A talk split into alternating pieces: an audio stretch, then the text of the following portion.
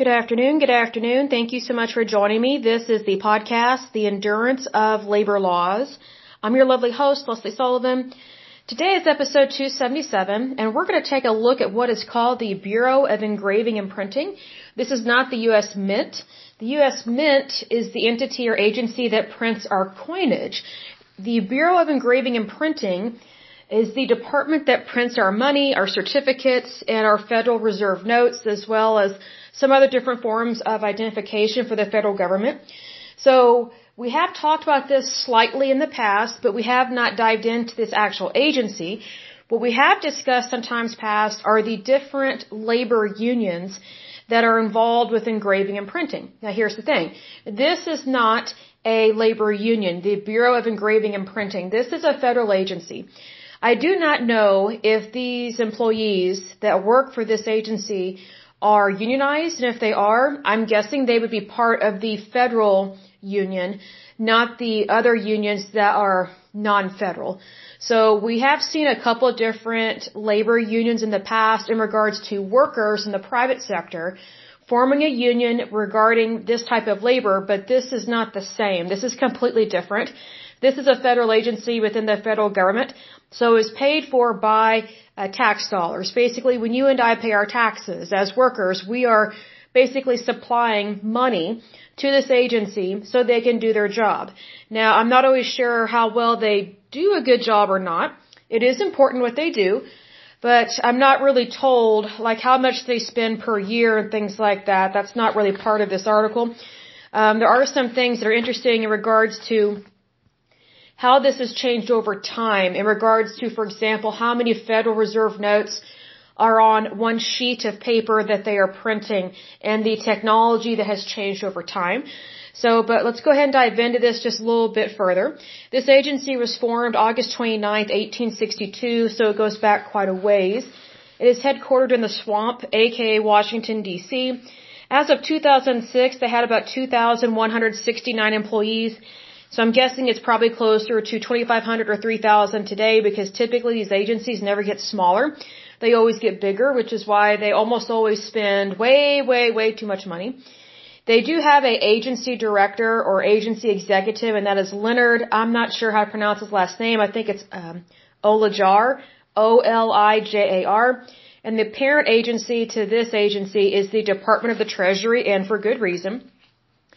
So it says the Bureau of Engraving and Printing, also known as BEP, is a government agency within the United States Department of the Treasury that designs and produces a variety of security products for the United States government, uh, most notable of which is the Federal Reserve Notes, which is paper money, for the Federal Reserve, the nation's central bank.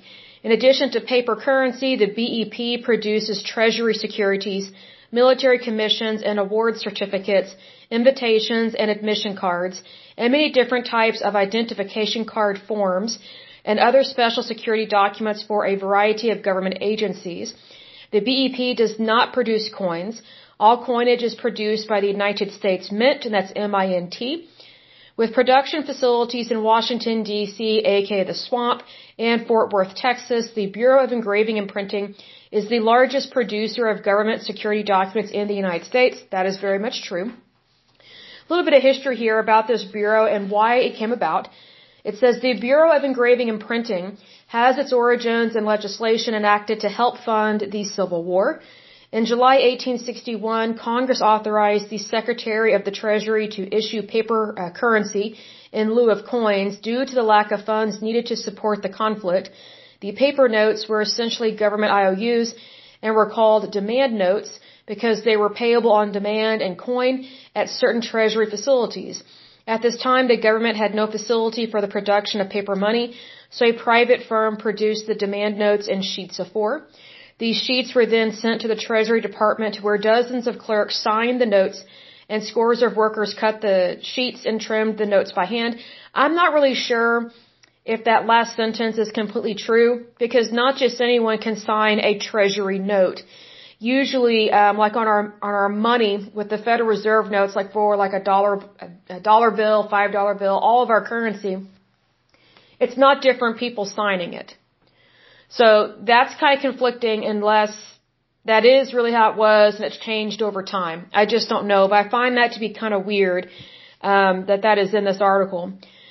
But anyway, um, it says here the second Legal Tender Act, which was from July 11th, 1862, authorized the Treasury Secretary to engrave and print notes at the Treasury Department the design of which incorporates fine line engraving, intricate geometric uh, lathe work designs, a treasury seal, and engraved signatures to aid in counterfeit deterrence. Initially, the currency processing operations in the treasury were not formally organized. I'm not really sure if I completely believe that because that would mean that it was not organized, meaning it's disorganized and different people are printing different things.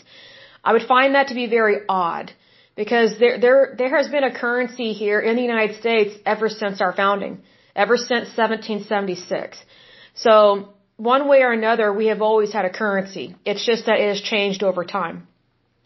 It says when Congress created the Office of Comptroller of the Currency and National Currency Bureau in 1863.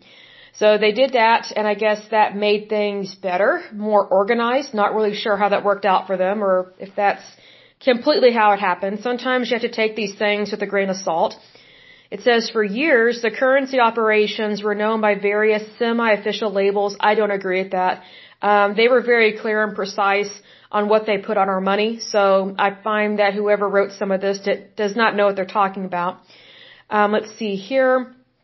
Says it was not until 1874 that the Bureau of Engraving and Printing was officially recognized in congressional legislation with a specific allocation of operating funds for the fiscal year of 1875. Um, I'm not really sure if I completely believe that because, you know, we've been a country since 1776.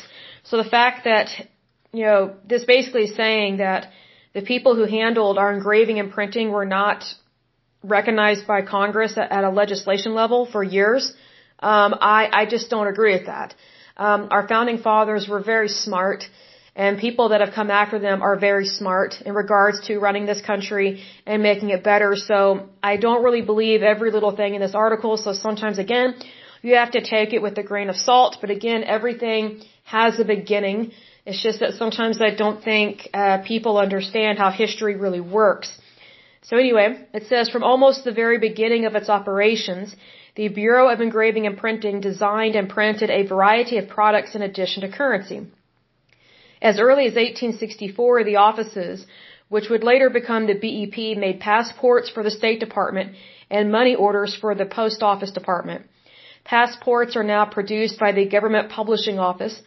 Other early items produced by the BEP include various government debt instruments such as interest-bearing notes, refunding certificates, compound interest treasury notes, and bonds. The production of postage stamps began in 1894, and for almost the next century, the BEP was the sole producer of postage stamps in the country. I don't really know if that's true because um, I would need to double check with the history of USPS. I just don't remember that being the case. So I will double check on that because that, that sounds a little funky because you, usually USPS handles its own printing, its own images, anything to deal with that is usually completely and solely based with USPS if it is regarding the mail. So a little bit about postage stamp production, at least from what this article is saying. It says the Bureau of Engraving and Printing officially took over production of postage stamps for the United States government in July 1894.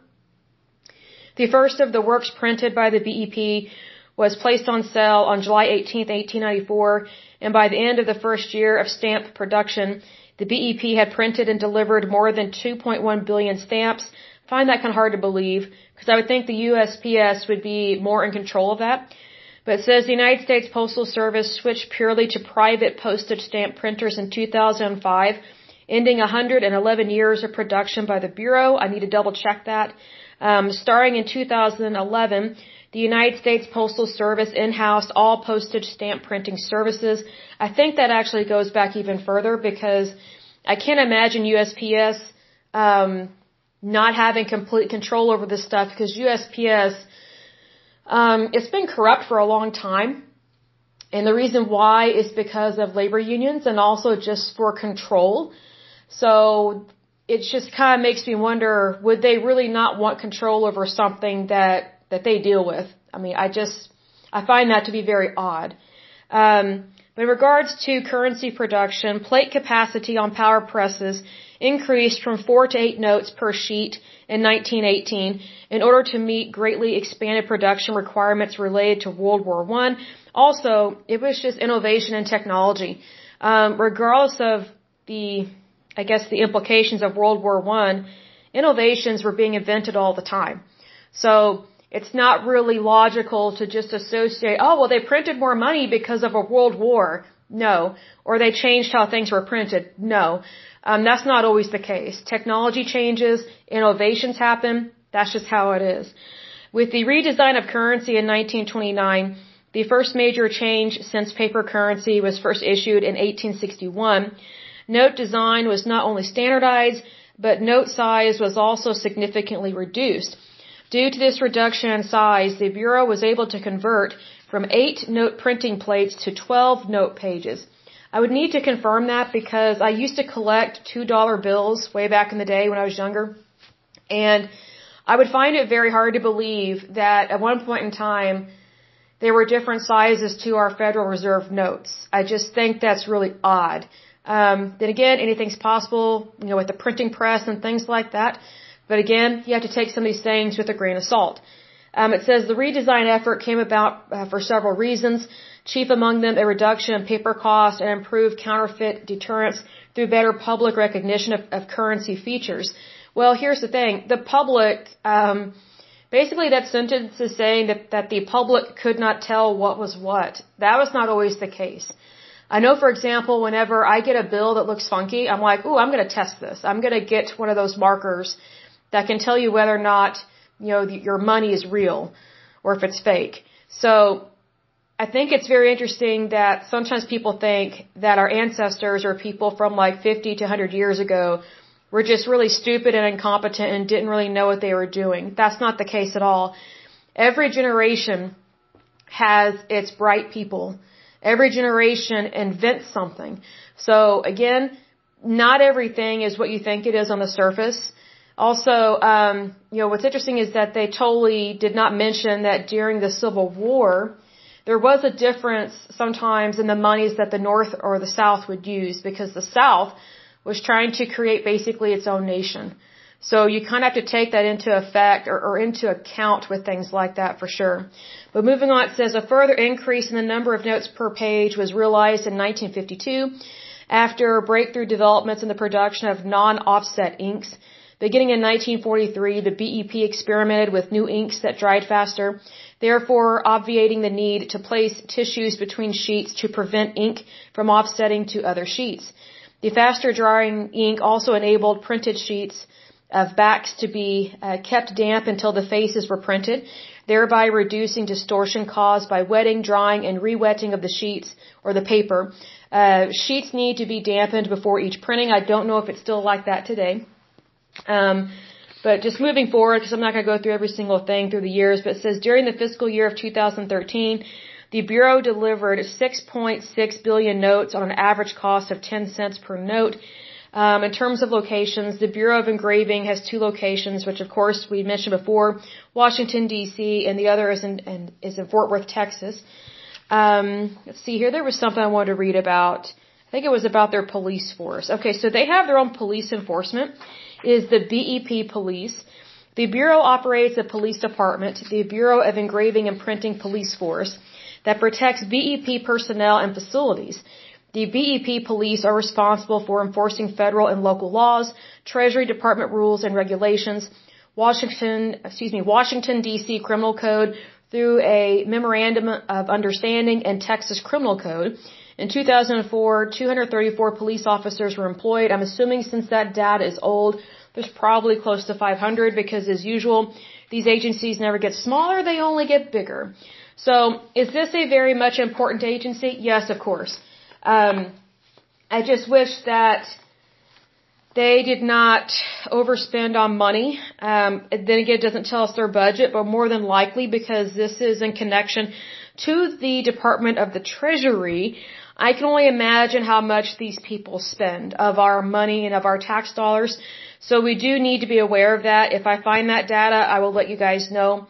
Um, but right now, um, I will go ahead and end this podcast. But as usual, until next time, I pray that you're happy, healthy, and whole, that you have a wonderful day and a wonderful week. Thank you so much. God bless and bye bye.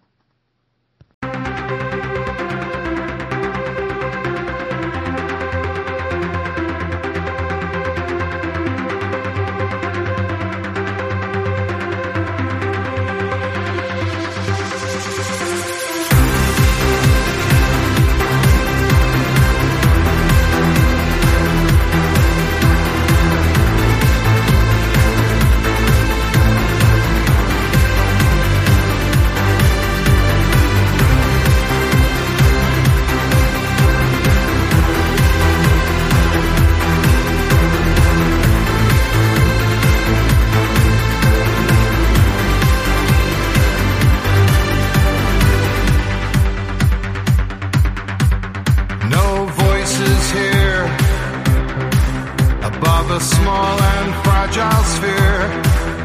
Hang on every word, yet no one hears us speak. So it's only left to ask Is change too great a task? From the smallest steps, waves transform.